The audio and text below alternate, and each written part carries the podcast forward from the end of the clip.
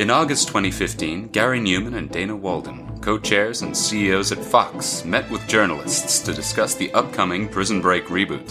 When questioned about the reasoning behind rebooting this particular show, Walden remarked that people are still interested in these characters, and she was right. Prison Break remains one of the most successful library shows on Netflix. What is it about these properties that make them so ripe for being remade? A cynic might argue that it's the result of a tired system relying on fond nostalgia to gather as much cash as possible from a sinking ship. But what if it were something more? What if there was some intangible quality that couldn't be quantified? This show is about the search for that essence. This is Still Interested for Curio.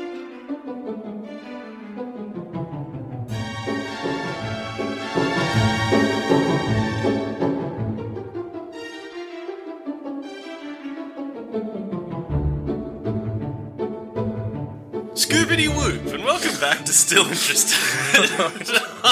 As always, your Scoopy Whoopy host, Ben McAllister. Uh, and I'm your hoopty scoopty friend, Jackson Newson. I And love Kanye West. I love this new Kanye. Man, I actually do miss the old Kanye. Like, Yeah, I know. like now more than ever. Dude, chop up the beats, Kanye. I have to say, dude, at that time, I'd like to meet Kanye. anyway, this is Still Interested, our TV and film reboot and remake podcast for Curio, and oh boy, I've got scooping and whooping on the brain. I don't know about you, Jacko. Yeah, I'm actually I've I've because I've been doing a um a paleontology unit uh through NIDA at the moment, and I'm really glad that we're carbon dating this episode specifically to like April 28th, 2018. the day that Yeah, Yeah. Whoop was dropped on KanyeWest.com. The day the, the, the day Kanye West scooped the world. Yeah, if you're not um uh, so keyed into pop culture like Jackson, I mean, I mean, we run a pop culture podcast, so of course we have to be very, Yeah, you know, we're on top of things. tuned in. Go to KanyeWest.com, treat yourself to uh, the new Kanye track that just dropped. It's it's something else. Much in the way that it seems like Kanye West has passed into an alternate dimension and been replaced by a robot running an imperfect simulation of Kanye West. I think that's a pretty um pretty pretty accurate uh, lead-in for this movie, Jackson. Yes, this is yes. You are of course talking about the 1987 film by Paul Verhoeven, uh, Cocaine, the movie. no, dude. If there's a movie that's cocaine, the movie it's Lord of War starring Nicolas Cage. Yeah, we were doing RoboCop here. I would say Lord of War's like a reboot of uh, of RoboCop in terms of the cocaine, because like structurally and then like aesthetically and just all of it really, it's just cocaine. this movie's sort of only kind of about cocaine. Like I wouldn't really say it's about cocaine per se, you know? True, like, there's just true. there's a lot of cocaine happening in this movie. I, I would say this film is it's more like this film is like executive produced by cocaine rather than like a biography of cocaine, the life and times. You know, It's more like this film is kind of about nothing, dude. This, I mean, this is this is the Seinfeld of movies. but if you if you had to say something it was kind of about, that thing would be okay. yeah, I think that's that, that's the that's the episode, dude. We did it. Our Yeah, fastest there ever episode. Do Jesus, you don't need to listen to the rest of it. We we just did it for you. We're straight into it. Do you want to hit me with some of those some of those good notes you've got, dude? Yeah, let's let's dig into the notes without further ado. Oh, I love that Metro Goldwyn Mayer Lion Boy who Yeah. comes in at the start of the movie. That that really tells you that you're watching an old film. Like I feel like that's not. Yeah, and MGM's gone through a rough patch, haven't they?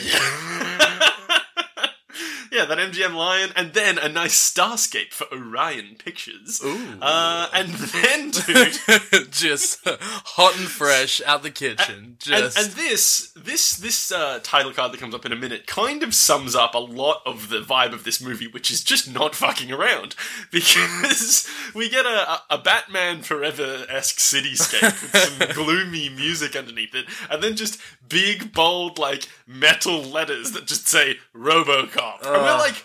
30 seconds into the movie, and I'm like, nice. They were not fucking kidding. So, I think the first thing we see after the title card is an old school newsreel. When I say old school, not like, hello, 1920s are here. It's more like a fucking, I don't know, 80s, I suppose, newsreel. yeah, lots of zooming of faces, like Brady Bunch style and that sort of thing. Yeah, yeah, yeah. just Lots of like yeah. moving around, like, oh, there's a nuclear war in Pretoria. Uh, there's fucking, there's the, the president's on the space station, and oh, look, they quickly lost gravity and he, he fell around in the sky like a big fucking goofy idiot. We also get a little uh, quote here from the news broadcast. Oh, I think the tagline good, of it, which is "You Yep. give us three minutes and we'll give you the world." It's Yep, like, first first title pitch for me, dude. Hell yeah, dude, for immense. sure. We then also like just like really jump cut to this advertisement, which is like so weird. the It's- it's like- start of this whole movie's, vi- movie's vibe. It's like a cyberpunk kind of thing. Yeah, like sort of like technocracy, dystopian, dystopia. steampunk sort of. Yeah, yeah. Yeah, yeah, yeah, exactly. Uh, but yeah, it's, it's really surreal. Like th- this new real thing. Like I'm, I'm kind of like looking at it. I'm like, is this meant to be like a parody? Like I think it is meant to be a parody. Like it's kind Yeah. of goofy. It's kind of fun. And then it's like, oh cool, now we're in an ad for robotic hearts. Okay, cool. Yeah, And there's the this guy being Family like- Heart Center. Yeah, this guy being like, we make hearts. They're robot hearts, and we care about you because we make hearts. And then it's like straight back to the newsreel, and they're like, okay, so uh, this cop called Frank Fredrickson, we're in Detroit, and he got shot really bad in a big shootout with this Yeah. guy, Clarence. And uh, anyway, he's in hospital, so good luck, Frank. And then uh, we get like a really aggressive zoom in on the newscasters' faces, and we Yeah. move on. I did literally. I, I was like, "What the fuck? Actually, is this opening of the film? like, the like first ten minutes of this movie were so hard to keep up with taking. notes. Incomprehensible, dude. was Like, just- my notes were like, fucked. Go, go, go, go, go! Like it was just happening so quickly. Mm-hmm. Uh, so now we're in a police station, and it's all moving very quickly. There's some guys, some like some boys following around the sergeant. Who do we learn the sergeant's name? We do later. What did I say his name was? Reed, remember. Sergeant Reed, uh, who runs this Detroit police station, and he drops immediately another title pitch. yeah, yeah. Of course. I, I- think what you mean, Benjamin, is get out of my police station and take Laughing Boy with you. Although that is very good. What I was going with was, your client's a scumbag. You're a scumbag. And scumbags see the judge on Monday. Like, Oh, setting man. the tone early. We're in Detroit. Things are bad. This put upon police sergeant is dealing with, like, shitty lawyers and he's throwing them out of his station. Mm. And there's a new guy showing up for the station. His name is Murphy. And He comes from uh, Metro South, and he's like, uh, you know, like they don't even really set him up as like, a, oh, it's the new guy. It's literally kind of like, oh, another body to throw into the meat grinder. It's like, oh, here's Murphy. Okay, uh, get get on with it, Murphy. And then we go through the police station. There's lots of nudity going on. Uh, they're all getting like dressed and yeah, in the showers and whatnot. And they're all like, "Yeah, Murphy, we gotta go on strike because the cops, everything's fucked for us here in Detroit. Everything's a bad scene."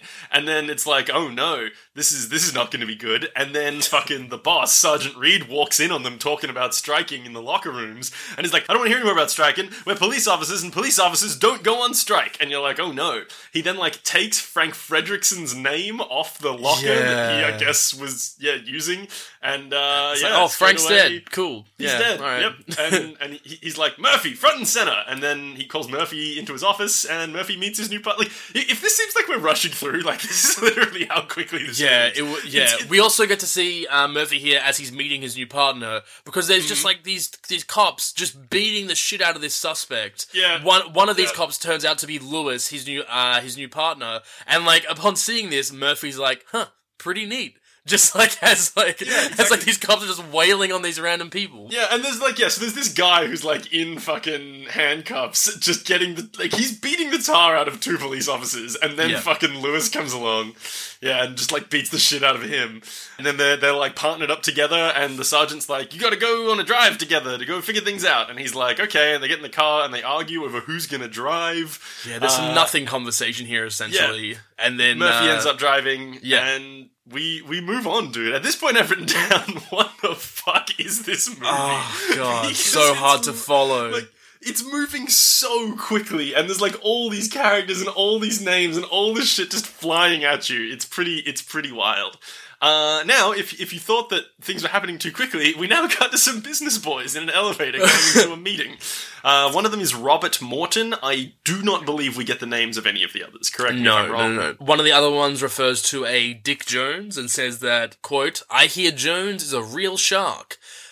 Which, I mean, is horrifying if he was, in fact, a real legitimate shark. um, like a street shark. Yeah, yeah, exactly, a street shark. in the thing. office. They go up in the office, and there's human beings, and then one shark.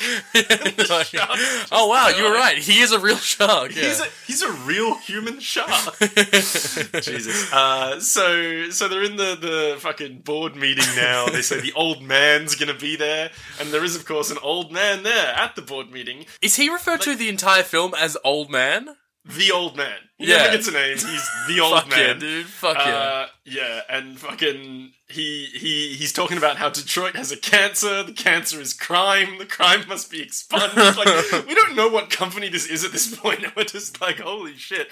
Yeah, they're, they're hot on bringing in uh, Delta City, which I guess Yeah. is essentially they're like, we're going to get rid of old Detroit and bring in Yeah. Delta City. They're literally like, we have to bulldoze Detroit and then build a new city. Which I mean, like, hey, fair enough. Like, you got to do what you got to Dude. do, I guess. This this whole boardroom scene is just like skewering of corporate greed because there's Yeah. like all this like you know forced clapping and like self congratulation going on, and I think skewering corporate greed pretty remakeable in 2018. For sure, to be dude. fair, I think we're in that world right now. You know, So we then get uh, as as this conversation's like rolling ahead and like how do we like you know what, what are we gonna do about old Detroit? It's super fucked up. And then uh, Dick Jones, I think senior Yeah. senior executive, someone someone or other, um, gets up and is like. Let me throw you a pitch. And so basically, this company's like called like Security Concepts or whatever, or, or that's like Yeah. part of the um division that he's in. And he's like, "I'm talking about the ED. uh, Is it ED two hundred nine? I believe." yeah, yeah. Um, Enforcement Droid Series 209. He gets up and he gives this whole spiel. He's like, "Our company's gone into all kinds of sectors that you wouldn't think." Hospitals, prisons, space exploration. Well, now we're doing law enforcement and we're building big robots to be police officers. We need Yeah. robo police. He says a line here that like good business is where you find it, which is uh will be relevant for later on. Like, what does that mean? Like, that's corporate buzzwords at their worst. Like, I know. It's a meaningless thing to say. Uh, old mate Dick Jones unveils this very 1987 looking robot, uh, which like sort When of say busts out. 1987 looking robot, you mean 1987 special effects. I do mean that 100. percent It It's looks rough. so bad. Yeah. this this robot walks in and he's like, "All right, this is the new police cop." But dude, like this scene is ridiculous. It's it's It like is. he's like, "You gotta y- y- you," and he picks up the guy called Kinney, and he's like, "We're gonna simulate an arrest situation," and we're like, "Okay, fine. I guess they're gonna show us what this cop, this little robotic police officer can do." And uh, he gives him a gun. He's like, "Threaten the robot with the gun," and the guy threatens the robot, and the robot's like, "Drop your weapon. You have twenty seconds." And so the guy drops the weapon, and the robot like doesn't register that he's dropped the weapon, and twenty seconds later. Oh, It just, Just, obliterates like him, just man. ices Like, this dude. So many shots, so many unnecessary so- shots, so much it's blood. over the top. It's this ultra gore. Like he gets like shot back onto a table, and he's like, ah! It's like it is ridiculous how long he keeps getting shot, And like dude, how few executives are particularly worried about it, and how Dick Jones then just goes to the old man and is like, "Listen, obviously some kinks to work out, but I think there's a Yeah. re- some real potential here." It's Yeah, like, yeah. what are you I think this talking about? Could really be pretty good. My favorite thing that happens here is this guy gets shot to fuck. He's like so clearly dead. He's probably had about hundred bullets into him. And one of the guys says, "Somebody want to call a goddamn medic?" Man, so, uh, evi- evidently something in this dystopian society has led to a real confusion over how much the human body can sustain damage wise. how many bullets because it can sustain. It, it, uh, it occurs again, as I'm sure we'll find Yeah. out. Yeah, yeah, but like yeah, people are just kind of like, we're gonna try and save this body, and it's like that is so far beyond living. Like you, you've essentially cremated this body, and they're like pushing the ashes together, trying to give it a heartbeat. It's fucked. Before we move on, dude, Ultra Gore, highly remakeable. yeah, Like, dude, just, for just sure. So over the top. Basically, here we get uh, our, our boy uh, Robert or Bob Morton pitching uh, Robocop, essentially. Basically, being like, "Listen, I got this idea. We we actually use people, sort of thing, and we build them into like a sort of like a semi cyborg sort of vibe, and then they'll be the cops, and we'll be able to control them, and it's going to be way better." And the old man, just off the back of seeing Dick Jones' little brainchild like murder an executive in front of him, is kind of like, "Yeah, sure thing. Give Robocop a try." Yeah, Um, he basically scoops. He scoops Dick Jones, and he's Yeah. like, "My RoboCop won't murder people." Yeah, exactly. Which, like, you know, is not true, but um, that is very not true. Yeah. And, and, Um, and then the old, the old man's like, "Yeah, make me a pitch in twenty minutes." And then I guess we cut forward like beyond that pitch meeting that they have. yeah, they're back in the elevator with like it's like uh, Bob Morton and the, the other the random executive who who gets a fair bit of FaceTime but no but name. no name. And Yeah. then we, we just get Bob Morton here, who apparently fucking loves sports metaphors, because he is just shooting off like six of them, sort of thing. Basically, like, well, that's baseball, baby. You know what I mean? Like, Yeah. like Yeah, yeah, it's yeah. crazy. And then the other guy's like, "Gee, sad about Kinney, isn't it?" And the guy and Bob's like, "That's life in the big city," which Like, is a title is pitch it? from me. Yeah, I love that, life in the dude. big That's city. great. You know, you go to a boardroom meeting and you get killed by a giant robot. Yeah, but by a giant, clunky, like special effects driven robot. Like you know what it's like. Hey, that's that's live in the big city. So now we're back with Murphy and Lewis, his new partner, and Murphy's like spinning his gun around on his finger, doing a cool thing, and we learn that he has a wonderful little son who loves it when he does that because his favorite cop from a TV show does that. Uh, I believe the show is called TJ Laser, which is like so good. Such a Yeah, good, good. Whoever pitched that, like fucking yeah, dude, for sure. TJ Laser, I want to watch that.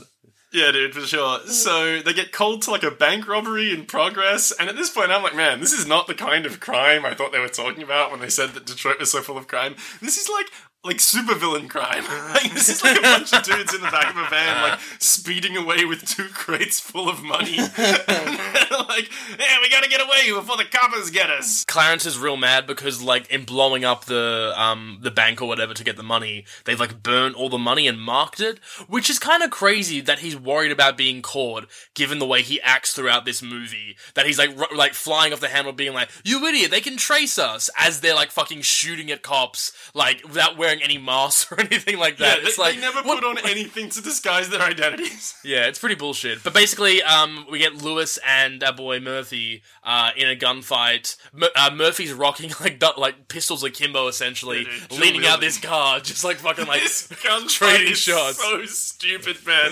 So the the, fir- the first thing that happens is Clarence goes up to the getaway driver who has an amazing beard. Um, he just has this like incredible like jawline beard, uh, and at this point, uh, Jacko, I'd like to introduce you to. A new game that I've created specifically for this movie. Uh, although I think it can be applied in future movies. Where are they now?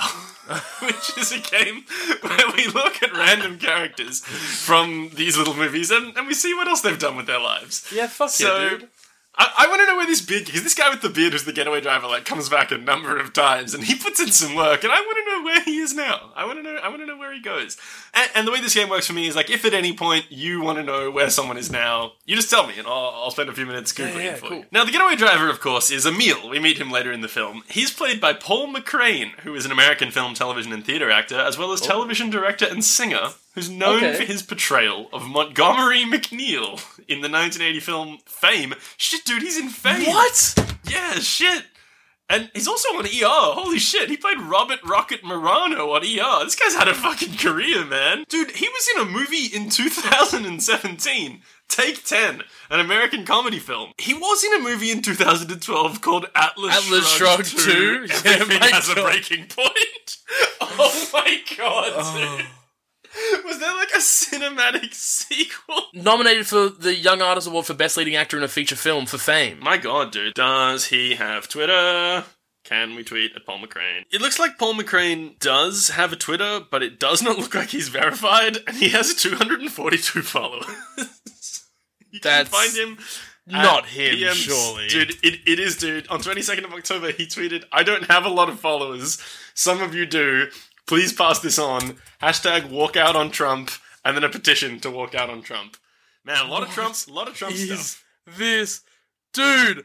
We need to befriend this man. yeah, dude, he does not have many followers.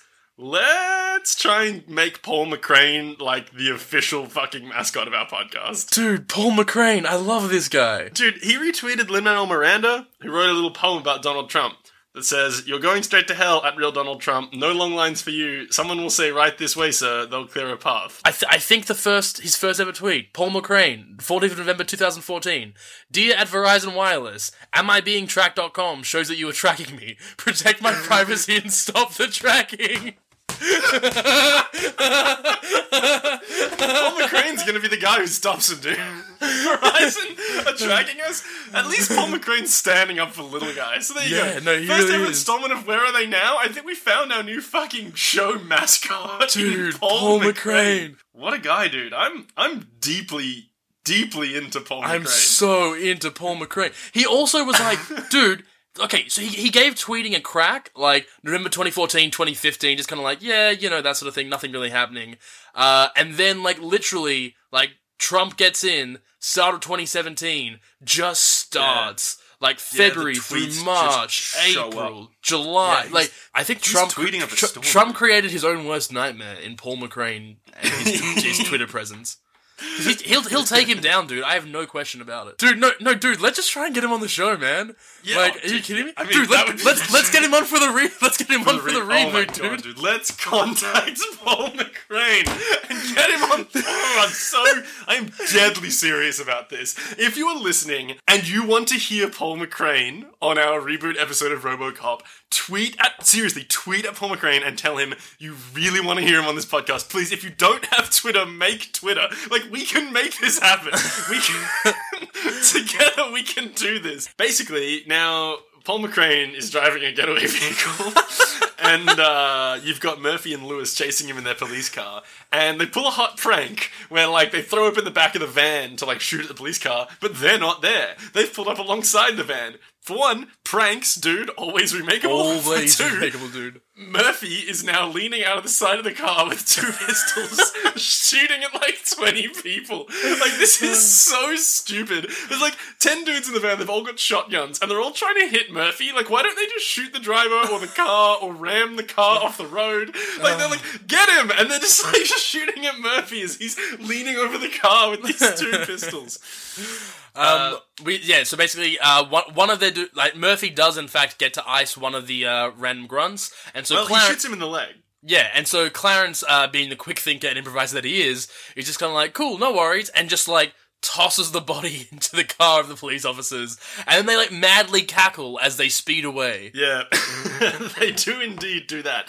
So we basically get like the, the van speeding away to this warehouse where they all like bail out and get inside, and our cops uh, eventually roll down afterwards and then start infiltrating the building here.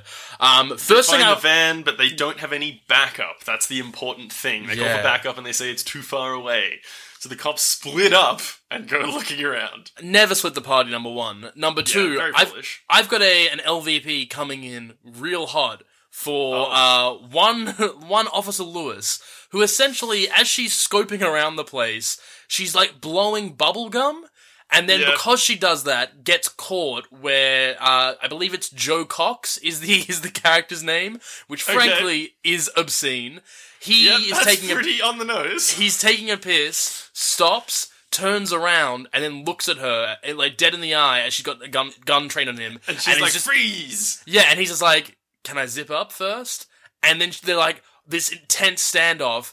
And then you fucking better believe that Lewis has to scope this dude's dick. At Oh, This which point he like so knocks her out. Bad, like dude, this what? was so gross. Like, what was the?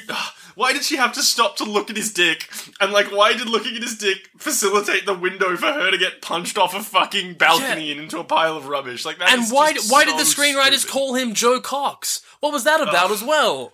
Everything about this sucked. We won't focus on it for too long. But yeah, huge big LVP for Lewis for me. Yeah, okay. Uh, so now there's these two boys. It's Paul McCrane and someone else who are having a great time when uh, Murphy comes into the room that they're in and he just ices the one that's not Paul McCrane. And then he's like, all right, Paul McCrane, you're trapped and, and I'm going to get you.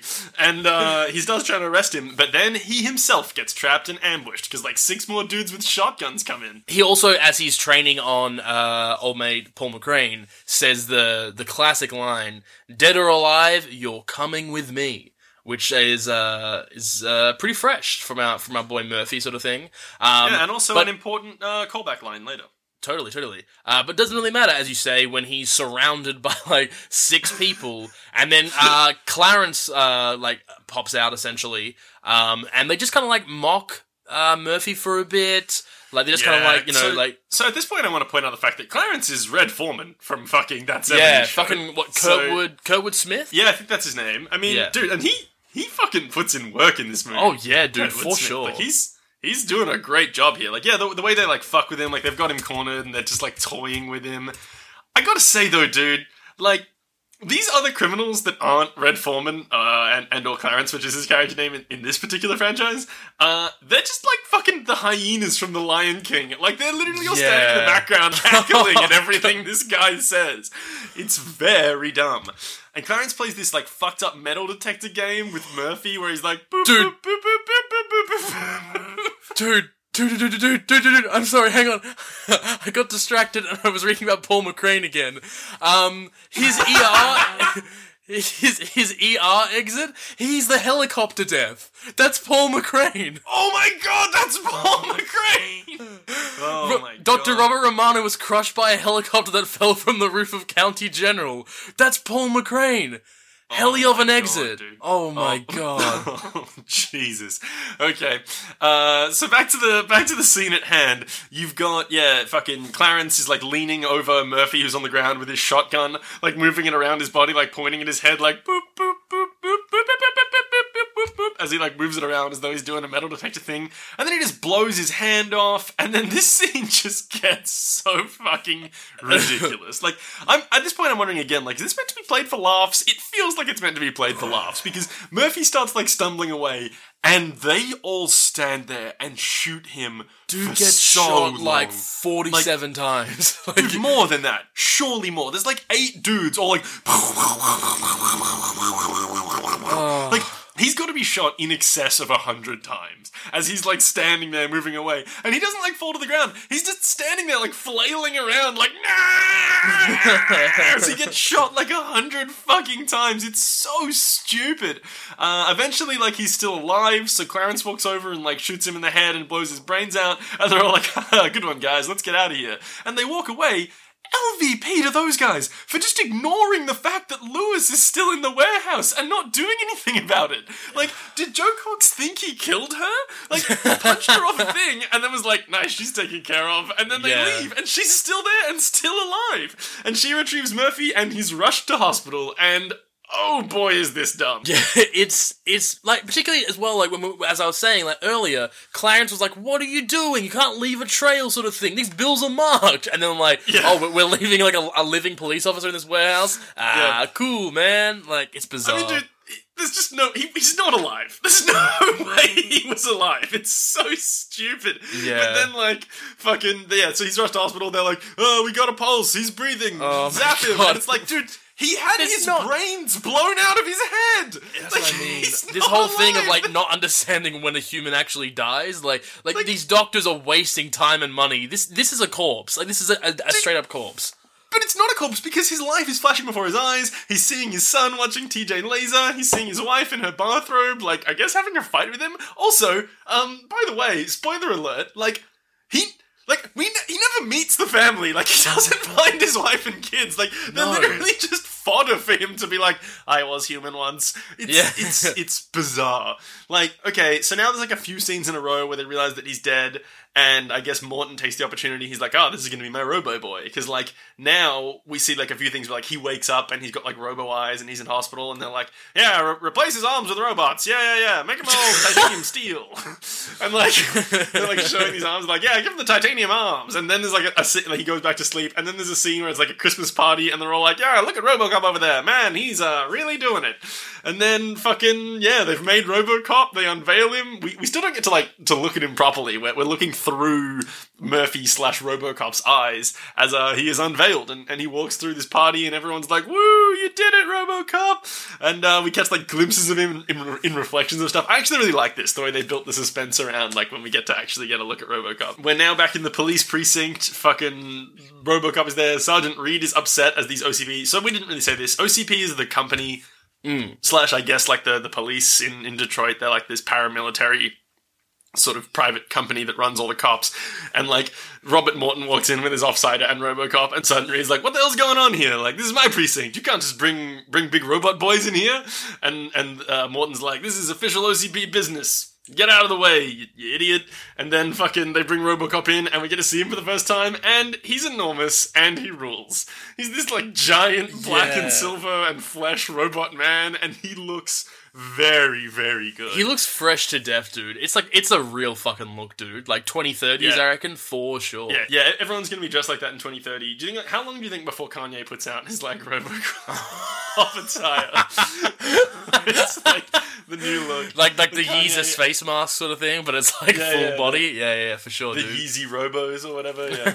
Um, so oh they they bring him into this little like little room, I guess that's like RoboCop's room, and they're like, "All right, we're gonna test your capabilities." And At this point, Jacko, I've got my first mighty goof for you in this film. When Robocop is told to record for the first time and then play it back, which is one of his features, we see several seconds of playback from before he was initially told to record. Now, the reason I picked this one out, dude, is because that is so 2018. Surveillance states, fucking things that say Oh, they're only recording you when they're fuck, supposed to, but Man. he's actually recording all the time. Dude, this is what Paul McCrane was talking about on Twitter. Like, we gotta wake up. So I've got um so, like like a illegal surveillance, highly remakeable, relevant theme in Yeah, 2018, yeah. and I think Paul McCrane would agree. We have this sort of like almost like sound testing guy there, but it's just really strange in that like setting up the whole playback thing. They have this man who essentially just sort of sings to RoboCop in like weird tones, and then they play that back, and it's just kind of like, why was that necessary? I also have uh, my first um, horrifying TM moment for me, Benjamin. Yep. Which is um, when they talk about what RoboCop needs to sustain his life, and that they've essentially condensed it down into a sort of paste, which literally looks like human excrement. It's this like the the paste that he eats. the shit paste essentially that like mm, it's like baby food, and it's like.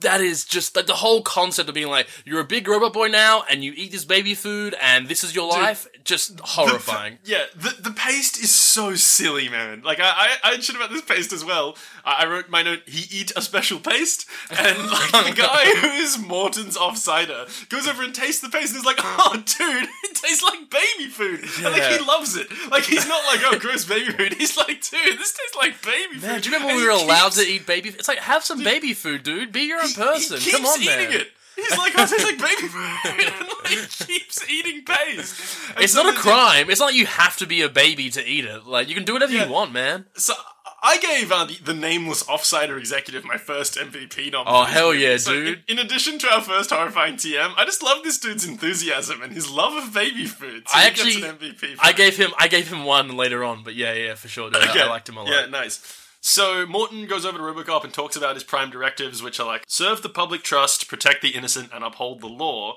And a fourth But- classified directive, which we don't actually find out about. Secret directive, dude. Yeah. I love Chekhov's directive here. It's very, very yeah, good. dude, for sure. Yeah, fucking. As soon as he said that, uh, his directives, and Morton is satisfied. Morton gives another title pitch. Oh my I God. Should should be RoboCop colon. I fucking love that guy. Like he I heard that as well, dude. It's like I fucking love that. Yeah, yeah, yeah. It's so it's a strange vibe. So we, we we then jump straight from this down to like the uh the um the gun training sort of area, I guess, at the station where like RoboCop is just like tearing it up with this machine pistol essentially. And one of the cops Yeah, that's rolling around here is actually Lewis. Who, uh, Yeah. upon seeing RoboCop uh, twirl his gun and holster it, a, a la TJ Lazer, starts getting an inkling that she might know who this RoboCop is. Dude, RoboCop is wrecking shop with this Yeah, like dude. machine pistol. Like he is not fucking about. He's like straight nailing every single target, point break style, dude. Yeah, Like- dude. like when Johnny Utah gets hundred percent accuracy. Yeah, dude. Uh, Great football. yeah, Lewis walks over to the range uh, where Robocop is shooting and sees him do like the gun twirl that he does.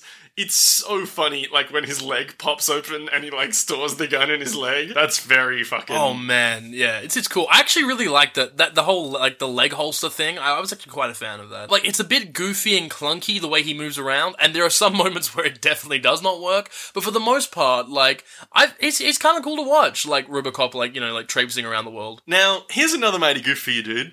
When we see the police officers on the shooting range, the person shooting in the last booth has his pistol held out straight and continues to pull the trigger despite the fact that the slide is in lock and safety position. Which I don't think I don't think that is a goof. I think that speaks to the incompetence of the Detroit Police Department before RoboCop comes along. So you know what? I'm defending the movie in this oh, regard. man. Uh, so RoboCop's all fucking ready to go. His gun works. He's got his prime directive sorted out, and they're like, "All right, RoboCop, go stop some crime."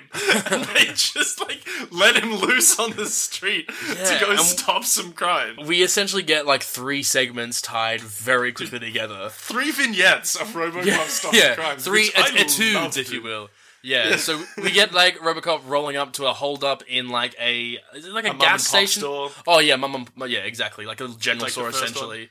Um, where he like comes in and then like this dude, for, ev- everyone seems to have assault rifles on the street. It's a real comment on like Yeah. you know, gu- gun control in the states and that sort Yeah, of yeah, thing. cy- cyberpunk world, Yeah, yeah, totally. dystopia. Um, Yeah. but like RoboCop busts in after this guy's been like threatening these old people, and then just like stands there taking bullets and like ricocheting them around this store, like Yeah, just like dude. wrecking shop in here, He and does just like so much collateral damage in, the, in the process of stopping this crime. Like he's like, "Drop your weapon, you're under arrest," and the guy won't. So RoboCop punches him into like a display fridge and like shatters this fridge, and then he just leaves him there. he just turns to me. He's like, he's like, "Thank you for your cooperation," and Yeah, then dude, just kind of like a recurring off. element. RoboCop's one-liners is like, "Thank you for your cooperation," and just le- like he destroyed this fucking grocery store, and then left this guy there. Like he doesn't know the guy's unconscious, and what are the fucking owners of the store supposed to do with this Well, guy dude- now? I think he must be dead. Like, is it like RoboCop must have done like a scan and been like, "Oh, that's a dead man. Cool, problem solved. Enjoy this corpse. Bye." Yeah, dude, I, I think that is the case, but that is part of my point. He's like, he's such an ineffective, like, he's very effective, but he's such a poor police officer. No, yeah, exactly. Yeah, So that that's resolved, and we hear nothing more about it. And then he goes along and he finds these two guys harassing this woman. They're like cutting her hair and shit, and like giving her a hard time. it's pretty pretty rough. It is pretty rough. RoboCop shows up, shoots one of them in the dick. Like, Yeah, yeah.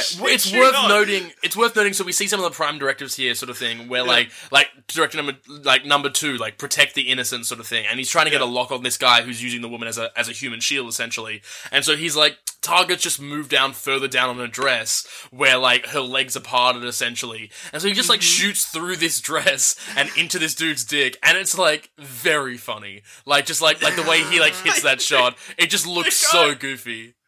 The guy like recoils on the ground, is holding his dick, like, oh my dick! like it's so fucking silly, and uh, yeah, like he literally. I, at this point, I was writing, okay, this movie is partially a comedy. Like this is just meant to be played for Yeah, laughs. yeah, Like, yeah, yeah, totally. It, it, just, it just has to be. At this point, I've also written down, man, I would be happy if the rest of this movie was just RoboCop killing dudes, Just and vignettes? stopping crimes. Yeah, just like an hour of him rolling around like pew pew, just stopping random crimes. But no, of course, we get the third of our little vignettes. Uh, a former city councilman is doing some terrorism at City Hall, which Yeah, is a pretty yeah, yeah, weird yeah. plot point. He's holding the mayor hostage. Like, at this point, I've written down this is so fucking strange. There's no discernible plot. The Yeah. hostage taker is is making all of these demands. Like he's like, I, I want a new car with uh, air conditioning and cruise control, and it's Yeah. like, dude, I want a bigger nice. office, Com- and I want I want a recount, and even if I lose, I want my old job back, and all this other yeah, sort of dude, stuff. uh, like, it's fucking crazy. s- skewering American consumer culture. Nice, nice, Oh, nice. dude, Very so remakeable, strong. dude. Yeah, yeah, You got for corporate sure. greed and consumer culture both being made fun of. This guy then Hell says, yeah. "Don't jerk me off," because the cops are like, "Yeah, dude, we'll give you whatever we want," and he's about to execute the mayor when RoboCop reaches through a Oh, wall and grabs the dude, yanks him back through the wall, and then he's And just just like throws well, him out the fucking window. he doesn't Just arrest the guy. him. He kills him. He uses lethal force Which- so and this is- frequently. like like later on, it's like a plot point sort of thing of being like, you got to do the law, and he's like, oh, you're right, sort of thing. But like up until this point, he's just been killing people willy nilly for no reason. Like it doesn't make sense. Dude, that is his solution to everything. Is just Yeah. capital punishment. He's literally Yeah. like crime, murder, and just like murders the dude. It was so unnecessary. Like he had this guy. He grabbed him. He was under arrest, and he was like, "Well, I'm RoboCop. I'm judge, jury, and executioner. I'm gonna throw you out the fucking window." Maybe it was just like a maybe it was like an efficiency thing. He was like, well, he calculated it and was like, he might not die, and it's the fastest way to get the the, uh, the suspect down to the rest of the officers where they can arrest him because he doesn't seem to carry any like uh, handcuffs on him. That's one major flaw of RoboCop. He doesn't even they didn't give him handcuffs. Yeah, dude, but he does have titanium arms. Yeah, that's true. That's true. He's got this guy in a bear hug. He should just carry him to jail. Very he doesn't need to kill the man. Now we cut straight to a news bulletin, and it's those same people, and they're like, ha ha ha, who doesn't love RoboCop? He's the new Yeah. policeman on the street, really busting crimes. And then it's just like, look at him, these are all the people he's murdered this week. And then we get to like RoboCop standing with a bunch of school children, like just hanging out with them, and the kids are like, RoboCop, RoboCop's so cool. And the guy's like, RoboCop, do you have any words for the kids? And he just barrels the camera and says, "Stay out of trouble." Like, Yeah. I love that he's so deadpan. It is so good. But, like, it's strange, right? Because he's deadpan, and, and I'm doing them when I'm impersonating them in, like, a robot voice. He doesn't have a robot voice, he has a human voice. because, like, his throat and face are like human meat. And he's, it's just the actor who played Murphy being like, stay out of trouble in his human voice, like, trying to do a robot voice. Basically, like Bob Morton is now a senior. Is he a se- like a vi- president or senior vice yeah. president sort of thing of OCP? And we then cut to that to um, Bob heading into the executive lounge to go to the bathroom, essentially, where he's just Mm-hmm. like openly being like, "Man, fuck Dick Jones. That guy's a pussy. His his days are Yeah. over. Hell yeah, go me." I have at least one more title pitch for me because like Oh, it's, it's, okay. it's Robert Morton as you say before he goes in the bathroom where he's um like talking to the news about how cool RoboCop is. He turns to the camera, stares the audience dead in the face, and says these exact words: "There's a new guy in town. His name's RoboCop." Which I read as a direct quote from MGM, like to the cinematic audience. Like they were being like, by the way, we're gonna make a few of these movies. There's a new guy in town, and his name is RoboCop. But the, the way this film sets up the coming conflict is that we are like the camera is shooting really low from the floor next to like someone clearly taking a shit on the toilet. Yeah, and just then every-. Yeah, and everyone else like bails essentially, um, except for like uh, except for Morton, who's like sort of left in there as the man pulls up his pants, leaves the toilet cubicle, and it's revealed that it is in fact Dick Jones, who Morton was just like openly calling out, who just comes up to him and is like, "Ooh, man," and then I've got a t- I've got a quote from him here where he's like, "Oh, I used to call the old man funny names, Iron Butt, Boner," and I just want to be like, Dick Jones. Are those are those funny names? I mean, like, I guess Like, they're like those being are like, not oh, th- good, funny yeah. names, man. yeah. Like, what was what was his whole vibe of being like, hey, Iron Butt, hey, Boner? Like, what what do you mean? Yeah, th- this whole scene was so fucking. It was just boring, man. Like at this Yeah. point, like it had not been set up enough, and I was just like, "What? What is this?" Like we're now watching like Dick Jones and Robert Morton have a shouting match in the bathroom about who's a bigger dick player in the company, and I was like, "Why do we give a shit? I don't give a shit about either of these characters. I don't give a shit Yeah. about their internal power struggle in OCP. Like what the fuck." LVP to Jones for making me watch this scene with all this stupid bullshit in it, and for the very creepy stroke of Robert Morton's hair that he does right at the end of the scene. Not great. They basically great like all. yell at each other for a while, and then they both leave. And Jones is like, "You fucked with the wrong guy. Goodbye." And oh, by the way, dude, I, I just wanted to draw attention to the fact that that whole scene took place in the executive washroom that you can Yeah, only get dude. into if you're like a special executive, Yeah. which I love as a concept. It, it's Yeah. so again like American corporate world fucking parody shit. Do you remember that Simpsons episode that was all Yeah, about like the dude. executive washroom? so good.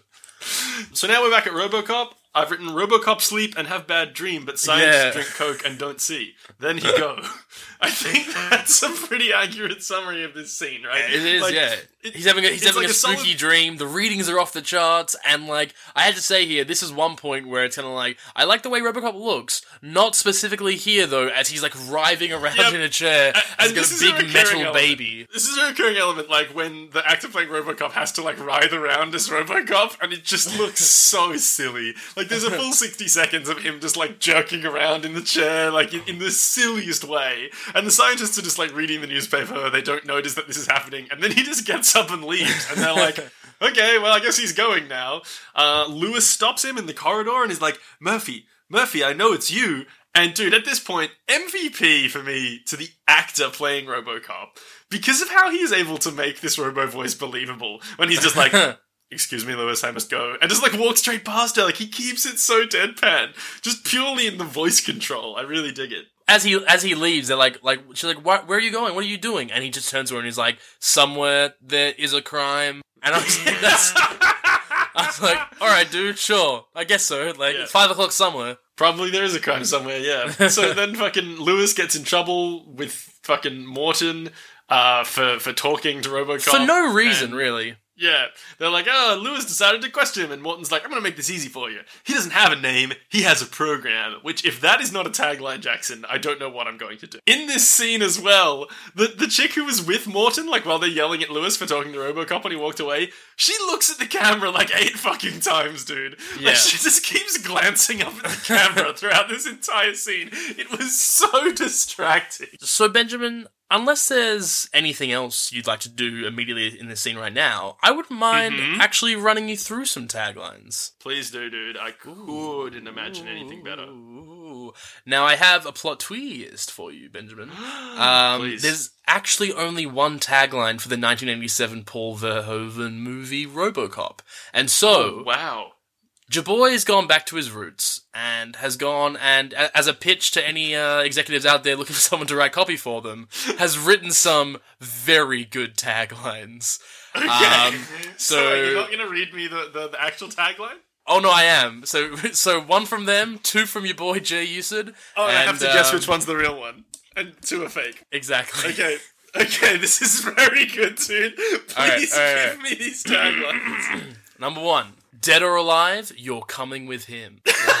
okay, that's pretty pretty on the nose. All right. Number two. Murphy was, was just a hard-working cop until the scum of his city took away everything. Now he's back as RoboCop. Okay. Number three. Part man, part machine, all cop. The future of law enforcement.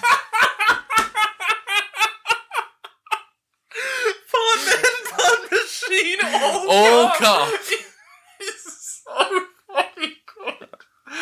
Okay, so the, the first one was Dead or Alive, You're Coming With Him. I feel like that might be a JU original. For no reason other than. I just don't believe it's going to be something like that.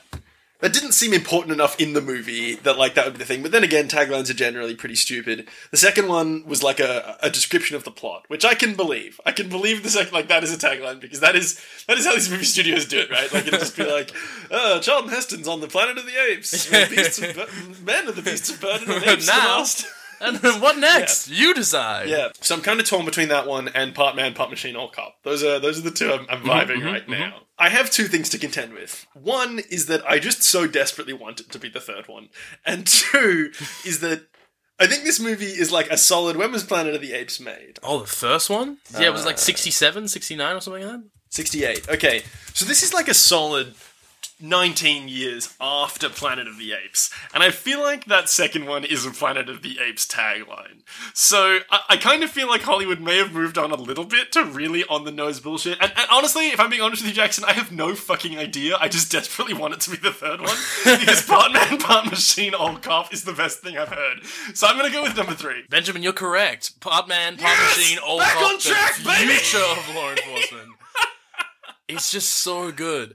I because I, I sort of thought about. it, I was like, well, how can I swing this? And I sort of wanted to like have a bit more to this section rather than just me just reading that out. Yeah, yeah, But yeah. it's just like it's so funny, and what it does is it means that like when I was trying to come up with things to do, I was like, well, that's the most nonsense one. Like I'm not going to be able to do very serious ones. Or that'll be too obvious. And so I was like, fuck, how do I make it like difficult to choose between them? Because like Dude. one of them is part man, part machine, all cop. Like, uh. Dude, that is such a good tagline. Like, I am so on board with Part Man, Part Machine, All Cop, and I'm now fucking making it a title pitch. Throw it in the mix.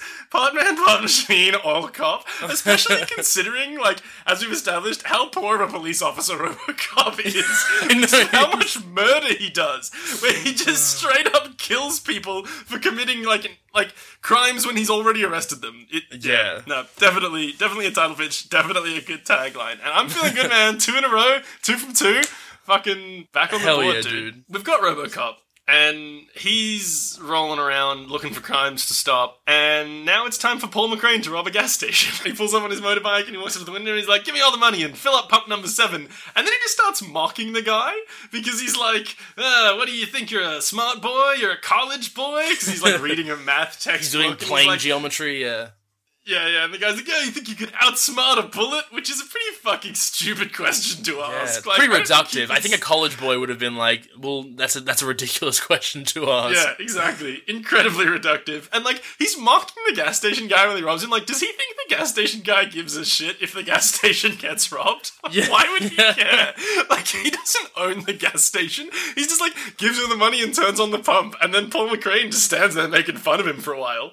Then we get to see RoboCop be like. Crime in progress, which is a pretty fun thing to have on the screen. Like through his eyes, he sees crime in progress in the top left corner, which I love. So he moves down to the gas station to stop the crime in progress, and uh, he, he he walks up to Paul McCrane, who starts shooting at him. He like doesn't react to the bullets because he's RoboCop and he's fucking unstoppable. And he says, "Dead or alive, you're coming with me." And all of a sudden, Paul McCrane immediately puts together that that's him. This whole scene is so stupid. He's like, "What?" You're dead. We killed you. Like just out of no, like literally because he said dead or alive, you're coming with me. This guy, the dots he connects in his brain are, oh, they must have revived that guy and turned him into a cyborg because he's the only person who would say that sentence. He looks nothing like Alan Murphy, the cop, in his Robocop form. That is such a logical leap that is Yeah. made by Paul McCrane here. I, it was really fucking silly. Particularly when uh, Emil was just like mocking this like college guy, like, "Oh, you think you're real smart, huh?" And it turns out that he's a secret genius as well. It's kind of like like that's, it, it was like a real good goodwill hunting moment. You know Yeah, I mean? yeah. Like, How do you like you them know- apples? He says as Yeah. he drives away. exactly, exactly.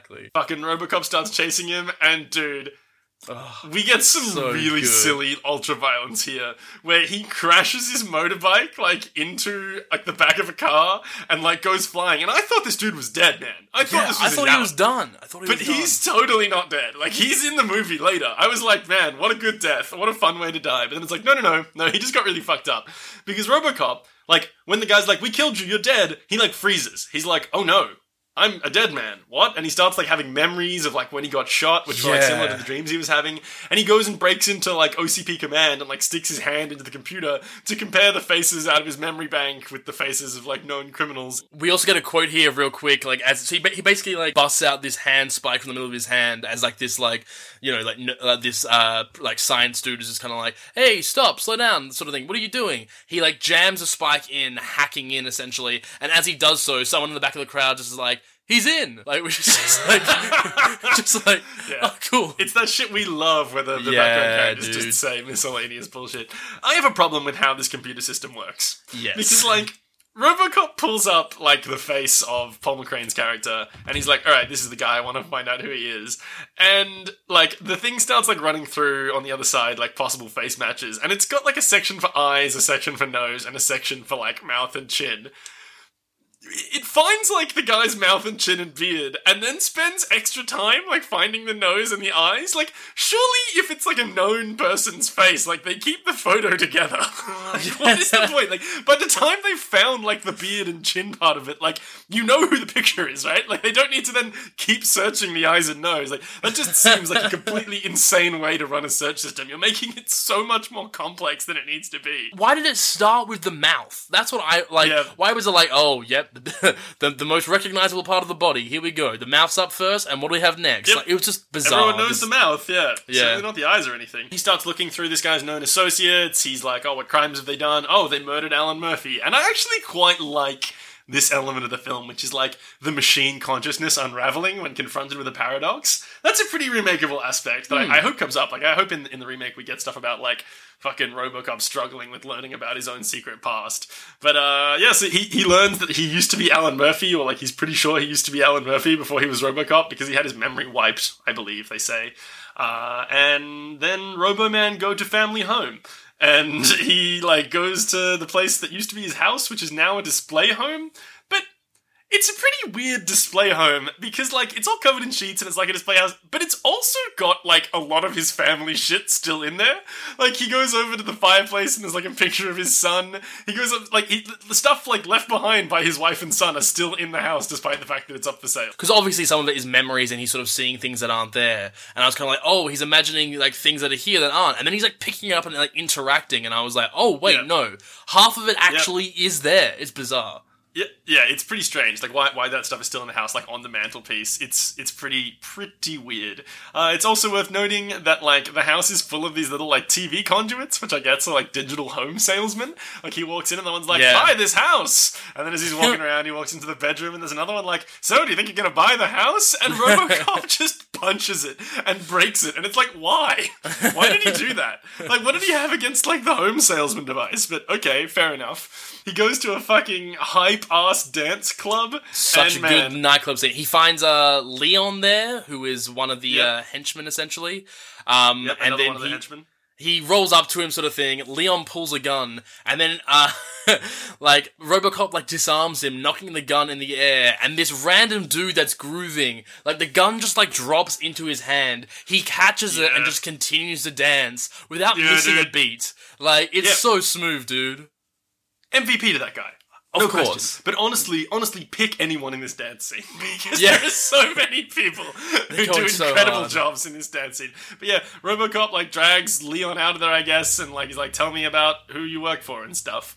And uh, now we're in a hotel room where Morton is doing crimes. He's hanging out with two young ladies. Uh, he's snorting coke off their boobs. It's just like a real like fucking panoply Yeah. of Yeah, excessive yeah, wealth and and just like madness. Yeah, he's, having, he's having a real bacchanalian sort of experience, and then Yeah, Clarence exactly. like rocks up. but there's there's, there's a like a boy. there's a doorbell. Uh, Bob goes to check it out. Clarence busts in and is literally just kind of like announces loudly, "Bitches leave!" And then Yeah, the which is the a yeah pretty great Yeah. quote from this movie. Yeah, It- yeah, it's great because of the way he says it. Yeah, of the exactly. It's in such a flat monotone. He's like, "Bitches leave." leave. Like And- he's being yeah. RoboCop. Like, maybe the like whole time plot Smith twist. Forgot who. Dude, maybe there was an end credit scene. Fuck, I didn't Dude, check. I think I think what happened is they filmed this scene first, and Kurtwood Smith thought he was playing RoboCop. like, and then like after they filmed this scene, they were like, "No, dude, you're not, Man, you're the bad guy." And he's like, "Oh, right, cool. Do we want to retake that shot?" And the director's like, "No, it's cool." this would be a wild scene to shoot first. Like, like, all right, day one, everyone. Day one of RoboCop. Here we go. All right, so we're in Bo- we're in Bob the- Morton's house. He's trying to have a threesome, and then Clarence rocks up and speaks like a robot. Let's get it, everyone. Let's go. Yep, This is the cocaine boob scene, and Yeah. we're gonna do that, and then we're gonna move on. But yeah, so it turns out that fucking Dick Jones hired uh fucking Clarence to kill Morton basically because he shoots Morton and then he pulls like a grenade pin out with his teeth and dude MVP to Clarence for this scene. He is so good the way he like sickeningly pulls the pin out of that grenade and puts Yeah. it down on the coffee table. He like wraps his tongue around the pin and pulls it out. It's it's a lot. It's pretty good. And then he, he puts it down on the coffee table, and we can see like the grenade counting down as like Morton's like reaching over to try and get it, and Jones is like, "I hired him to kill you because you're a fucking idiot, and this is my town." And then he blows up, and God, that was like quite brutal. It's now Clarence walking into like a cocaine sorting facility to fucking try and. Muscle his way in. Yeah, yeah, yeah. I've got a little mighty goof for you right now. Oh. So. In the close-up of the cocaine dispensing machine, the glass vial rises up to the nozzle, only to be dropped a second later, causing most of the cocaine to be released into the air. So it seems like these guys do a very bad job of sorting their cocaine. Like they're getting like three to ten percent of the cocaine at most in those vials after they pack them, dude. It seems like bad business, you know, and good business is where you find it. That's, That's one of the true. we have That's true. from this film. Which is actually what Clarence says during this meeting.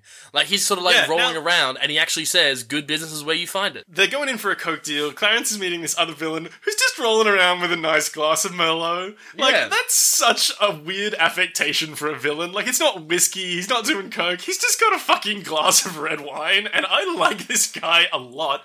And I'd like to play Where Are They Now with you, if I may, Jackson. Let's find out where this guy is, this red wine swilling boy. Dude, I've just found, like, an essay about the appearance of the red wine in this movie. Oh no, dude, really? RoboCop Chianti in the Rock Shop. Uh, on the website, The Hooded Utilitarian. Go check it out, Hooded Utilitarian. Wine is a great accoutrement for villains. Aristocratic and impenetrable, a glass of red can suggest that its drinker lounges about, sipping the blood of his enemies and chuckling evilly from the shadows. Oh, Jesus. And a better villain can outpower that power play. Enter Clarence Boddicker. Kurtwood Smith's performance in the original Robocop is one of a kind. Boddicker's smile is vicious but disturbingly sweet. Jesus Christ, there's a whole fucking. Boddicker doesn't dominate as much as he stabilizes. He's balding in a spectacle, yet emotes childishly. He throws tat. Jesus, what the fuck? Uh, interaction with the one glass of wine in the film is no less subversive. When demanding a cut in the price of cocaine, Boddicker sticks two of his fingers into a drug lord's glass of Ruffino Riserva Ducale and then snorts the drops from his fingers. I That's why- about that. No, dude, I, what I had here, I was like, Clarence has a whole thing about sniffing that he like keeps Yeah. returning to. Like he just fucking, he's very like, uh, like his olfactory senses are like through the roof. I would say. What is the name of this guy? I have to know who this guy is because I have to know where he is now. Sal's Drug Factory. Okay. Drug Factory belonging to Sal. The character's name is Sal. Ah. okay, I found it, dude. okay. Okay, this guy's name is Lee de Broux. Lee de Broux is an actor who played Sal in Robocop. He's also known for his appearances in Geronimo, An American Legend, Norma Rae, and Chinatown. He's in Chinatown? What? Okay, he's policeman number two in Chinatown, but even so, man, like, you deserve some props for being in Chinatown. This guy has done a lot of acting, man. He's fucking. He's been in a lot of movies. He was, he was in something as recently as 2015, playing Norman in Kids vs. Monsters. Oh, dude, hell yeah, kids, K- KVM, I love that. Yeah, dude. KVM directed by Sultan Saeed Al Darmaki. His directorial debut. Video on Hell demand, yeah. dude. Nice. So that's where Lee de Broux is now. I guess he's working consistently. Not not as cool as Paul McCrane, sorry to say, but uh, Yeah, you know, I think Paul McCrane's up on good, that one for for, him. sure.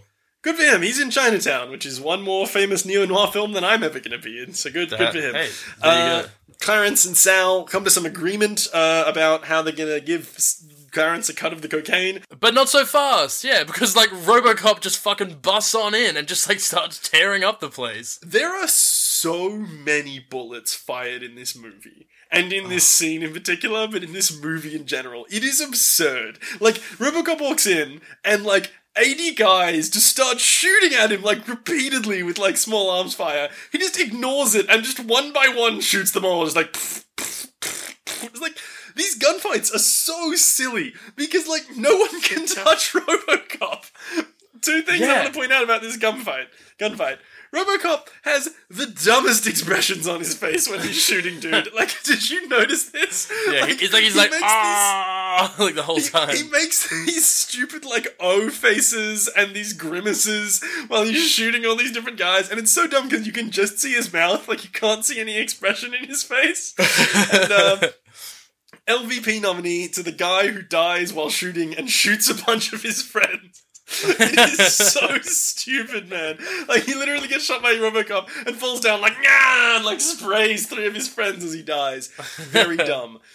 Uh, so everyone's dead but Clarence. Clarence jumps through a wall. Uh, Robocop catches him, and he immediately starts selling out Dick Jones, the head of OCP, Yeah. or second in command at OCP. One- One of the quotes here is that as Robocop throws him through a window, he's like, "It's Dick Jones." yeah, dude, it's so good. Like, he's like, fucking, I work for Dick Jones. Dick Jones runs OCP. Who are the cops? And you're a cop, so you have to leave me alone. And Robocop's like, negative, and like arrests him. But dude, political intrigue and corruption going all the way to the top? You know, that's So remakeable. Remakeable. So now uh, he takes him to the police station where we've got Sergeant Reed arguing with other cops about the fact that cops are going on strike. Robocop delivers Clarence to the station and is like, book him. He's a cop killer. And then Clarence spits all over. I've got Clarence spit on form. And uh, then, then Robocop walks away to walk straight into the office of OCP to confront Dick Jones, who he's just heard. Yeah, he he busts up. We we see, we see Dick Jones on the phone to Clarence, essentially What- getting his what one call. evidence? What evidence does RoboCop have that this is the case? Like Yeah, the only evidence I he has is the word of a fucking crime lord. He's like, "Oh, you say you're employed by Dick Jones? Well, I better go kill Dick Jones." then." But hey, it doesn't matter anyway because like Dick Jones gets up there, like he gets up there to meet Dick Jones, and Dick Jones is basically like, "Yeah, you're right. That that's that's entirely very fair. Good stuff. Uh, go ahead, arrest me." And then uh, RoboCop attempts to, but Ben, the fourth directive, he's Yeah, not allowed to arrest any of the executives of OCP. He didn't know, and so he starts execs, shutting dude. down. And again, the facial expressions here and the flailing Uh, are so dumb. It's rough. Yeah, he's he's gloating. He sets out uh, an ED two hundred nine to like essentially like just fire on RoboCop and like tear him the fuck up. But like RC's movements, so that's what I had Robocop in my notes as. Same. uh, are just like so so dumb throughout this whole interaction. Like, Yeah. it takes you out of the scene so hard. He's like jerking around. Even when he's fighting ED209, he gets like shot, like part of his mask gets shot, and we see under the helmet that he has an entire human face under there. Yeah. It's like, why does he have the helmet on just the top half of his face? Like, you, you really did feel like it was all like Robo under there except the jaw, but okay, whatever. Um, ED209 has missiles that it starts firing indoors. Like, why does it have missiles? That's so stupid. Like, he's literally just like shooting missiles in the corridors. Fucking Dick Jones is like, oh, Robocop's on the loose, everybody bring him down, and like gets all the police to come in. Fucking LVP to the designers of the police bot, ED209, because the way Robocop eventually gets away is literally by oh, going Oh, downstairs. so funny. Because apparently ED209 can't go downstairs, it trips, lands on its back, and just starts having a tantrum. Like it's Yeah, lying there it like becomes a literal ah! child. It's a literal Yeah. child, dude. And just starts screaming about the fact that it fell down the stairs. It's it's really really silly. Um, dude, that did bring me back though. Do you remember like when you were in high school and like you'd hear like myths about like fun like final year pranks you could do, like about how like you could get like Yeah, a dude. cow on the roof of a building. Yeah, and, like, yeah, cows yeah. Can't, cows can't go downstairs. This this reminded me of that. Like I don't know if that's true that cows can't go downstairs, but that's definitely something that you heard. And It's people definitely an always urban that, myth, like, yeah. People would always say that like that did happen at your school like a couple of years before you joined. And Yeah, then like everyone you spoke to who was older than you would be like oh yeah I, I wasn't there for it but like i heard like a couple years above me they totally did that. It's just like Yeah. that never happened. Nobody That's ever did that. it's just a thing everyone says someone did at one point. Fucking putting mattresses in the pool releasing pigs that have different numbers on them. Fucking you know. Classic pranks which we love on this show. Yeah, of course. Well, they're always just remakeable. That's why. They're the, the best thing. They're, they're probably the most re- remakeable element of any movie, that's right. So Robocop escapes from the guy by going downstairs, and then he goes into the little police garage, and all the cops are there ready to shoot him. And they're like, wait, we can't shoot Robocop, he's a cop! And the other cop's like, we have orders to take him down, and one guy yells, You're maniacs! out of the background.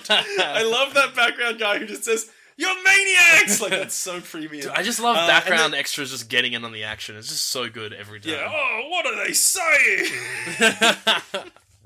She can't do that. kill them. so they all start shooting RoboCop, and bullets, which have been wholly ineffective against RoboCop until now, seem to really fuck him up here. Like, Yeah. he gets all shot to shit. He's like barely escaping. He like drops down like off the side of one level of the parking garage into the lower level, and then Lewis is there, dude, to help him and save him. And I gotta say, dude, Lewis MVP. I know she had an LVP before, but MVP for helping RoboCop out of a bind here. Yeah, that's pretty fair. We then jump immediately to uh, a car ad uh, featuring a T Rex moving through a city, and it was just kind of like, Yeah, so what man. is this film? There's another news report. There's fires everywhere. The police are on strike, so the city's in riot. Then fucking they interview a couple of people on the street, and they interview this one guy who's got like dreadlocks, and he's listed as unemployed man, and he's just like, "Hey man, it's the law of the jungle, man. Like it's their right to to, to go on strike." And I fucking love that guy, man. He's the best. Um, I do want to know what the point of all that was because now we're back at OCP headquarters with Jones and Clarence. Uh, I guess he's out Basically, of jail yeah, now, and J- Jones is just kind of like, listen, you got to kill RoboCop because you know, like, uh, there's going to be a lot of new people here when Delta City gets up and going, and that's a lot of corruption, a lot of drugs, a lot of crime, and you could be a lot of crime of you could do, man. Yeah, you could be the crime guy, and he's like, "Well, I do like being the crime. I love guy." being the crime guy is a thing. Yeah, and so because because Jones is like, "Hey, man, he recorded you like admitting that you work with me, and he recorded me saying that it was true. So, uh, yeah, we gotta kill him, man. like his memory banks could bring this whole thing down." And Clarence is like, "Right, yeah, that is pretty fucked. I guess if you give me the crime territory, I'll kill RoboCop." And he's like, "You got any big guns?" And the guy's like, "Yeah, dude, we got big guns." And now we cut back to, to RoboCop, and RoboCop's with Lewis doing some repairs on his body. And Lewis shows up, and she's like, "Oh, I got you these guns that you wanted, and also some baby food. Why is it actually baby food? I, thought the point was that it was like baby food, but she's brought actual baby food." It is so silly. Like, is it meant to be symbolic of him being like a child in a fucking giant body because he has no memories? Like, what's the what is the deal with I him eating baby don't food? know. And like, it would be so easy to be like, he doesn't need to eat. Like the machine sustains itself and that sort of thing. Because Yeah. there's not very much human on him. It's essentially a robot with a face. That's the sort of vibe Yep. we're dealing with here. And- And, so and also, so he easy doesn't ever just- eat. No. he doesn't ever eat the baby food. At no point in the movie does he eat it. The only person that does is the random executive friend there. So He's the yeah. nameless executive. Yeah, exactly. That guy I love. So, all right. Uh, he takes off his helmet. I'm getting Darth Vader vibes here, man, because we Yeah, see. dude. Yep. Because he fucking like face- grab he grabs a drill and like drills into his head, and I was like, oh shit, Yep. is he like, like one flew over the cu- cuckoo's nest? But like, no, it's Yep. just him removing his helmet essentially. He, he takes he takes off helmet, and then we see that he's Darth Vader looking. He starts talking like about his family. He's like, "Did Murphy have a family?" And Lewis is like, "Yeah, he had a family." And he's like, "I can feel them." But I can't remember them. Dude, he's even got the Force. He's like feeling shit in the Force. Now we're, we're back out on the street. Clarence is getting the gang back together. And yeah, they're just shooting shit up. This scene is so pointless, right? Like Clarence rolls up on We these sh- guys on the street. We and like they, just they spend five minutes blowing up cars. Yeah, it's just a waste. They literally are like, hey, we have to go kill Robocop. Check out these big guns I have. And then they stand in the street for five minutes blowing up cars. Yeah, like, that's it. Just shooting at different cars while all this rioting is happening. It's like, okay, cool. So now we're, we're back with Robocop, and he's coolly regarding a can of baby food, and he tries to shoot it, and he misses. And Lewis is like, what's up? And he's like, my targeting system is a little messed up. Well, good thing you decided to test it out while shooting in the direction of your colleague. he's like, hmm, I think so my targeting system's fucked up. She's right next to the baby food he misses, and he's like, yeah, sorry, I guess my targeting is way off. Good job I didn't just kill you. And then we get a really weird scene where she's like, here, let me help you. And she like guides his arm, and it's very like, oh, my darling. Uh, yeah, yeah, yeah, very good, dude, for sure. Yeah, dude. Got those Swayze vibes. Yeah, he's totally fucking. She's guiding his arm. There's a weird, like, tender human robo romance, which I think is a remakeable angle, even though it doesn't they come back really at all in the movie. Dig into it. Yeah. Yeah, yeah, yeah. But like, it's Um, clearly like that. That's clearly the implication of this scene, right? But Yes. like, it's just not. It's just not expounded upon. yeah, it, it is strange. It's it, it like the the film hints towards it a number of times, and then nothing ever eventuates from it. Yeah, it, the movie really does feel like it like just ran out of screen time, hey? Because like it Yeah. ends in such a strange Oh, point. But we'll get there when we get there. Yeah. So the Crims all roll up, Clarence and the boys, and Clarence says one of my favorite things, which is nothing fancy, just kill him. They all pile out of the car and like start walking in, and oh boy, these boys are skittish because like what like RoboCop jumps out and is like. Looking for me in like the most flat fucking tone as he usually does, and they all just start like freaking out and like running and shooting at him from all different locations. And RoboCop's just not even shooting back. That was the thing I had the biggest problem with here. Like he was literally just like walking around, like he's occasionally shooting one of them. He's like, bang, that guy, bang, Yeah. that guy. But they're they're firing rockets at him, and he's just like, rockets, weird. It's like it's a it's a really silly fight. Like for some reason, Clarence immediately starts trying to get away. Like what was the point in coming there? They were looking for? RoboCop. He gets there, finds RoboCop, and he's like, oh shit, it's RoboCop, and starts driving away. Like He hop, he was- hops in his yeah, yeah, yeah, I know it's fucking bizarre. He um he hops in his speedy car and then Lewis bails out and then does the same thing, essentially hopping into her police Yeah. car and then they get get a little now we've chase got- going on. we've got a couple of like weird things happening at the same time. Yeah. it's like Clarence is chasing Lewis, and it seems like they go quite far, but they can't go very far because it all happens like seems to happen right on top of each other. Yeah. Um, Paul McCrane's character is trying to run over RoboCop and then crashes into a vat labeled toxic, Toxic waste. waste, man. Paul McCrane continuing his career of excellent, uh, excellent deaths, essentially, where he essentially like crashes into his toxic waste, becomes horrifically deformed, wanders around being like, "Save me, save me," and then Clarence just drives into him full pace, and he just turns into a puddle of blood.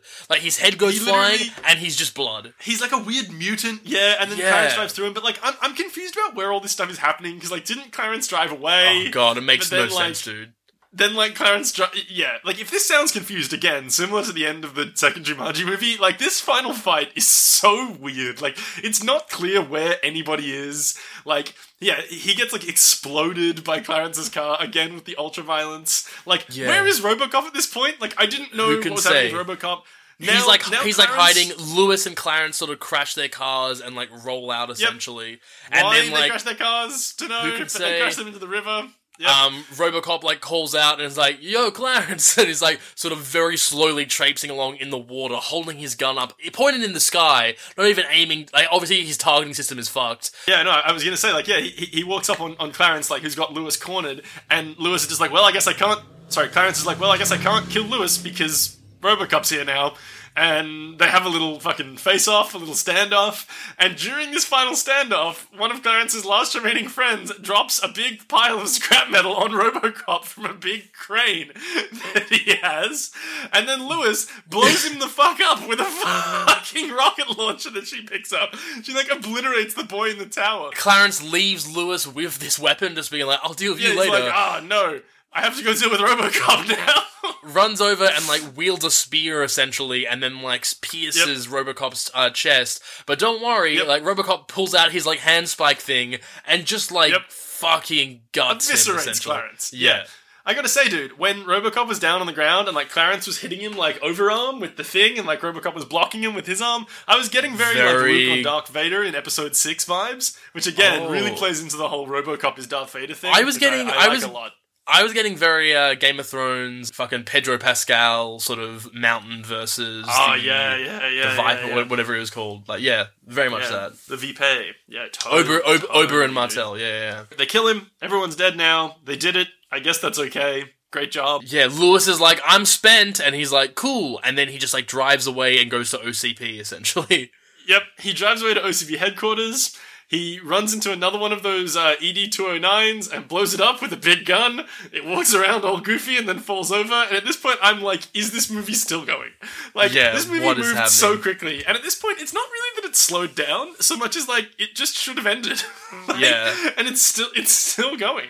And like so Robocop goes in the boardroom and goes and puts his hand spike into the TVs and plays evidence for the board that Dick Jones was like, I killed Robert Morton and I totally work with Clarence. And everyone's like, Oh my, Dick Jones, you better you're a bad boy. Yeah, and so Jones pulls out the uh, on display on display pistol essentially that was in a little case. Well, not on display, dude. Oh yeah, in a special velvet case on the side yeah, of the yeah. room, where you know, you know how every boardroom has a gun in a special velvet case. it was the '80s, man. You're like, come on. yeah, you got to keep a gun in a special velvet case. He takes the old man, uh, as is his title, takes him hostage essentially, and is kind of like, "I'm gonna get a chopper. I'm gonna take my hostage. I'm gonna get the fuck out of here." And Robocop's just watching because he can't do anything. And then the old man just kind of like super triumphantly, just kind of like, "Dick Jones, you're fired!" And then we see Robocop's Yeah, little targeting thing, the fourth directive thing clears out. Robocop says like, "Thank you." The old man like elbows Dick Jones, moves away.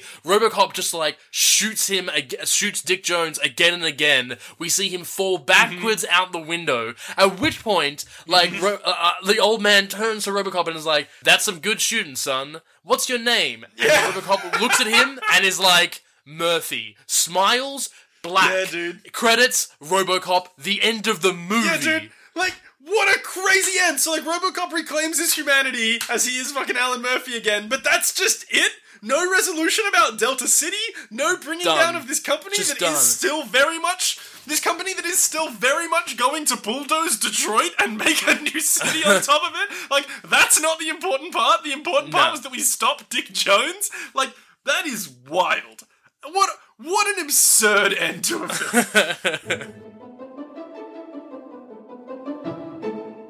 So, if you've enjoyed uh, our Scoop De Whoop fan cast and Paul McCrane fan cast, then uh, please go check us out on Twitter at SI Curio Show or me individually at Mr. BT McAllister. or me at Jackson underscore Usid. And also check out Paul McCrane as well. Like he doesn't have many Yeah, followers, Paul but he's got a, Like- he's got a big message to get out there. So maybe hit him up. So, two calls to action. The most important one, like, I'm dead serious about this. Like, I, I know, like, most of the people who listen do not have Twitter. It's not that big in Australia. Like, please make a Twitter account and tweet at Paul McCrane. Like, together we can do this, man. like, we yeah. can get him on the show. Like, we we can do it. I think he will come on. Uh, the other call to action, if you happen to live in Perth, West Australia, on May 10th, I'm participating in the national final of a science communication competition called Fame Lab. So go ahead and Google Fame Lab 2018. It's a free event. It's at the University of Western Australia. Come on down. There'll be me and 11 other people from around the country talking about our research in three minutes or less. It should be a really good time. So come check it out. All right, Jackson. If I may, I would love to recap some MVPs with you. Could you please, Benjamin? All right, here's what I've got, dude. Here are my M's and my V's and my P's. Uh, I've got, I've got uh, the the guy who eat baby food, like the the nameless executive, who I believe you also gave an MVP at some I point. did. I did. Uh, I've got the actor who played RoboCop for his voice control. Uh, I've got that that guy from the dance club scene that we mentioned, or really take your pick, anyone from the dance club Yeah. scene. Uh, I've got Clarence, and I've got Lewis, and that's it.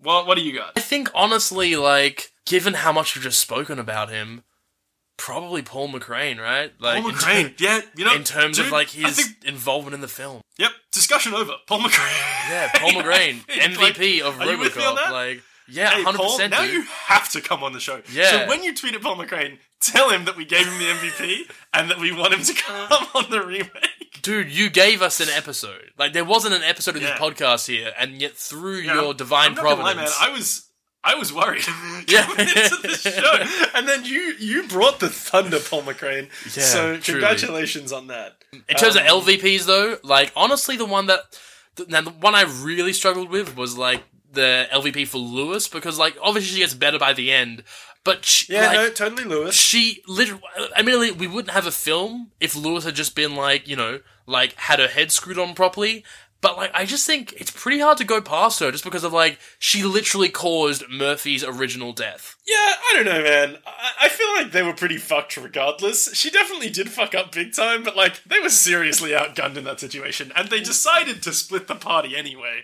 Yeah, like, always a I don't know if there's move. much she. I don't know if there's much she could have done. But I've also got an MVP to Joe Cox for ignoring the fact that Lewis is still in the warehouse. I've got an LVP to Dick Jones for making me watch that bathroom scene, and I've got an LVP to the guy who dies and shoots a bunch of his friends. Oh, and to the guys who made the police robot that can't get down the stairs.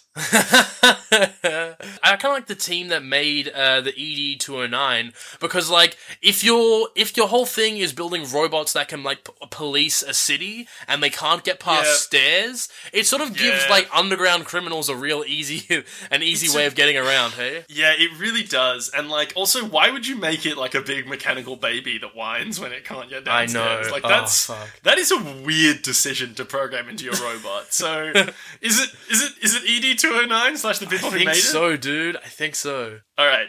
I think it's trivia time, dude. Hell yeah. It was discovered that when in the full Robocop costume, Peter Weller could not fit properly into the police car as he was too bulky. That's why most shots of him show him exiting the car or preparing to get into it. For shots when he actually needed to be in the car, he only wore the top part of the costume and sat in his underwear. However, to maintain the illusion that Robocop wears the entire suit while inside a car, most shots show his robotic feet while exiting the car. Dude, imagine like he's wearing this oh. huge Robocop suit and just sitting in his underwear.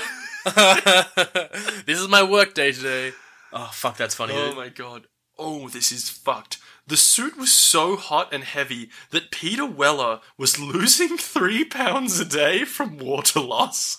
Oh Eventually, an air conditioner was installed in the suit. dude, that's Jesus. so fucked up. But also, like, why like- didn't they then take those suits and like market it as like as like a weight loss craze? Like, imagine that. Water like, loss, dude. yeah, dude. Like, like You'd- it'd be you'd it'd be great. Yeah. yeah, but I mean, you know, there, there's extreme weight loss crazes out there, sort of thing. I think if you like ride the line, it'd be pretty good. Uh, I wasn't aware of this. 25 years later, an internet rumor began to get funding for a Robocop statue to be placed in Detroit. Peter Weller himself created a PSA to support the proposal. Eventually, a Kickstarter campaign was created and proved successful as the 12 foot statue is now in production. 12 foot Robocop statue being built in Detroit. this does not seem true, dude. This seems like like buzz marketing for the film. In Sacramento, California, a robbery suspect fled into a darkened movie theater to escape pursuing police. He became so engrossed in the movie playing on the screen, Robocop, that he failed to notice that police had evacuated all other patrons from the theater. When the lights flipped on, the stunned man was taken into custody. That is not true. That Dude. did not happen. Oh my god, dude! Like, as, as like a filmmaker, there are a few compliments like that you can get Yeah. better than like You like, stopped a crime. Yeah, Gee, which is like the whole point of the movie as well. Man, that's beautiful. Thematically, that's just beautiful. Because the hands of the Robocop suit were made of foam rubber, the car keys would bounce off of Peter Weller's hand every time he attempted to catch them. The production took 50 takes and an entire day's worth of filming before finally getting the shot right. They spent a day filming him trying to catch car keys. Do you reckon this was like pre air conditioner as well, and he was just like Oh close my to God, death? dude. That oh is Oh my so God. fucking funny. That's kind of interesting. The trauma team portrayed in the movie trying to save Murphy was a real hospital trauma team. Their dialogue was mostly ad libbed. So there you go. I guess Oh, that's kind of a problem considering his brains are blown out, but whatever. Yeah, yeah, yeah. This is what we do with all bodies like this. Yeah. Alright, I have two here that are crazy, dude. In the hostage scene, as Robocop is walking toward the room where the former councilman is holding the mayor hostage, the infrared heat vision mode was actually executed using fluorescent body paint on the nude actors and a black light. What? Paul Verhoeven says he thought this would be cheaper than getting an actual IR spectrometer camera. he made them all get naked and covered them in fluoro paint to film the infrared scene. Oh, that's horrifying. When in full Robocop costume, Peter Weller would remain in character between takes, only responding to the director's instructions when properly addressed as Robo. The director found this too funny to take seriously and dropped it after a couple of weeks.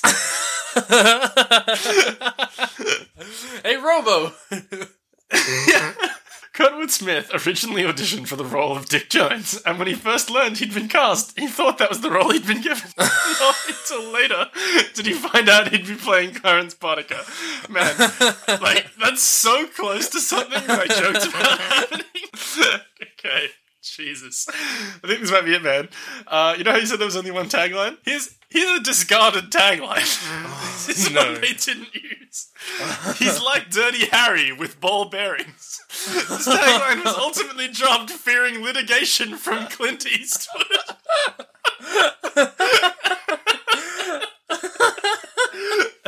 That's such a bad tagline as well.